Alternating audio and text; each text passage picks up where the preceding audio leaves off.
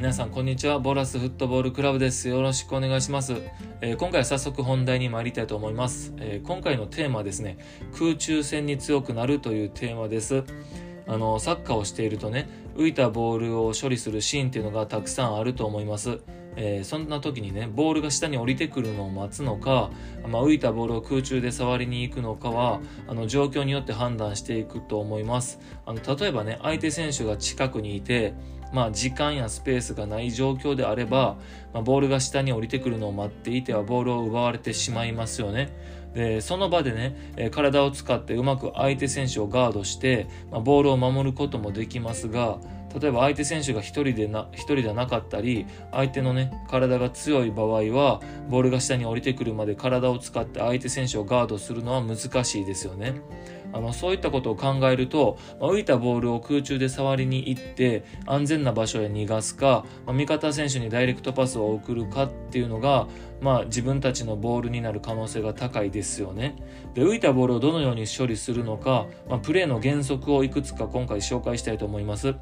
あの簡単な状況から順に話をしますね。えー、まずね一番簡単な状況っていうのは相手選手が近くにいなくて時間やスペースがある状況ですよね。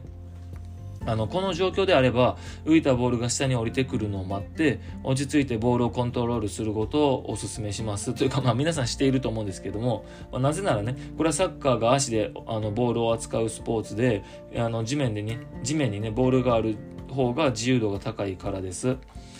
あの次にね簡単な状況としてはえー、相手が1人しかボールを奪いに来ておらずこちらが体をうまく使えば相手選手をガードできるような状況の時です、まあ、この状況であればね相手選手をガードしてボールが下に降りてくるのを待ってボールをコントロールするっていうのがおすすめです。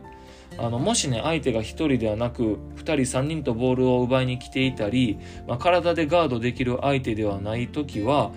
浮いたボールをね空中で触りに行って安全な場所へボールを逃がすか味方にダイレクトパスを送りましょう。えー、相手に、囲まれてしまう場合や相手の体が強い場合っていうのはたとえボールが下に降りてくるのを待ってボールをコントロールする時間やスペースがあったとしてもコントロールした後にねボールを奪われる可能性が高いのでこれはちょっと注意が必要です。でね、えー、ここまではね、浮いたボールに対して、ある程度自分が自由にボールをコントロールできる場合の話です。あの、試合ではね、ボールコントロールする時間すらない場合場合っていうのがたくさんありますよね。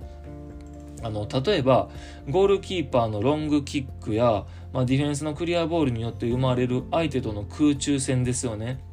あのさっきまでの話とは違って空中戦になる状況では自分のボールにできる確率っていうのは決して高くはありません。でこの状況でねうまく自分のボールにする方法を2つあのこちらから紹介したいと思います。あのそもそもね空中戦になる状況の時を思い出してほしいのですがまあヘディングの競り合いの後自分でねボールをコントロールできる可能性って一体どれぐらいあると思いますか？これね僕は正直ゼロに近いんじゃないかなと思っています。あの自分たちのボールにできるとすれば、まあ、味方にヘディングでうまくパスをできた時か、え味方がこぼれ球を拾った時ですよね、まあ、自分がじ、えー、ヘディングの競り合いをしてその後自分でボールを拾うっていうのは、まあ、限りなく、えー、可能性としてはゼロに近いんじゃないかなと思います。でねあの僕がスペインへ行って教えてもらったのは徹底的にヘディングの競り合いに参加しないということですね。もう少し詳しく言うと、ヘディングの競り合いに行くふりをして、自分は飛ばずに相手選手がヘディングした後のボールに備えるということなんですね。こうすることでね、かなりじ、かなりの確率で自分のボールにできる、えー、確率、可能性っていうのが高くなります。えー、相手はね、ヘディングした後すぐに動けないので、まあ、準備している自分の方が有利に早く動けるんですよね。あの、これはかなりおすすめだなと思います。僕もね、スペインに行くまでは、なんか競り合いをしないと、あの、罪悪感みたいなのがあって、まあ、なんでボールに行かないんだみたいなあのことも、監督やコーチに言われていたんですけれども、まあ、あの、やっぱり自分のボールにできる方がいいですし、まあ、自分のチームのボールにできる方がいいので、まあ、ヘディングの競り合いをするよりもあのヘディングされた後のボールに備えるっていうのが、えー、マイボールにする可能性確率が高いのでこちらを、えー、するようになってきました。でグアルディオラグアルディオラ時代の噛んだな。すいません。あのグアルディオラ時代のバルセロナっていうのは実はねこのプレー原則を採用していたそうです。あの背の低い選手もいたのでね、まあ、よくわかるわかりますよね。あのそしてもう一つねプレー原則の話をすると空中戦どうしてもヘディングしなければならない状況っていうのがやっぱりありますよねサッカーをしている以上は。でねあの空中戦ヘディングで勝つために大切なのは両足で飛ぶということです。えー、これはね意外と、あのー、守れていない選手も多くてでね、あの、ヘディングが強い選手っていうのも、まあ、無意識のうちに両足で飛んでいることが多くて、まあ、自分の中でね、意識的にこう、理解して自分の中でこう、取り込んでいる選手っていうのは少ないなと思います。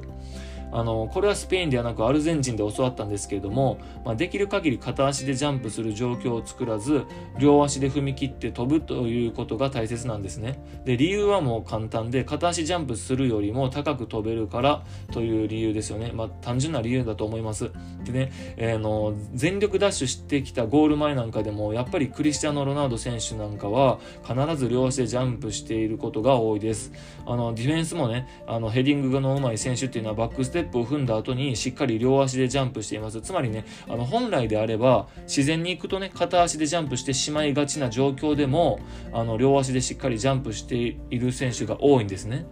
あの空中戦に強くなるには両足で飛ぶことが大切です。まあ、ぜひね、トレーニングで実践して使えるレベルに仕上げてみてください。えー、今回は空中戦に強くなるというテーマでお話をさせていただきました。えー、ボラスフットボールクラブは滋賀県大津市のサッカークラブです。クラブには日本人選手だけではなくサッカー強豪国出身の選手がいます。あの僕もね、スペインとアルゼンチンでプレーしてきた経験があります。そんな中でね、サッカー未経験者も一緒になってトレーニングをしています。経験の差はあっても努力の差はありません。興味がある方はボラスフットボールクラブで検索してみてください。ホームページを見つけられると思います。またこちらの音声配信、ポッドキャストがいいなと思った人は、ぜひサッカー好きな友達に広めてください。えもっと詳しく知りたい、文章で読みたいという人のために記事も書いております。じっくり読みながら考えたい人はそちらをお使いください。えここでお話ししたことがどこかで聞いてくださっている皆さんのフットボールライフに少しでも役に立てばいいなと思っています。それではまたお会いしましょう。さようなら。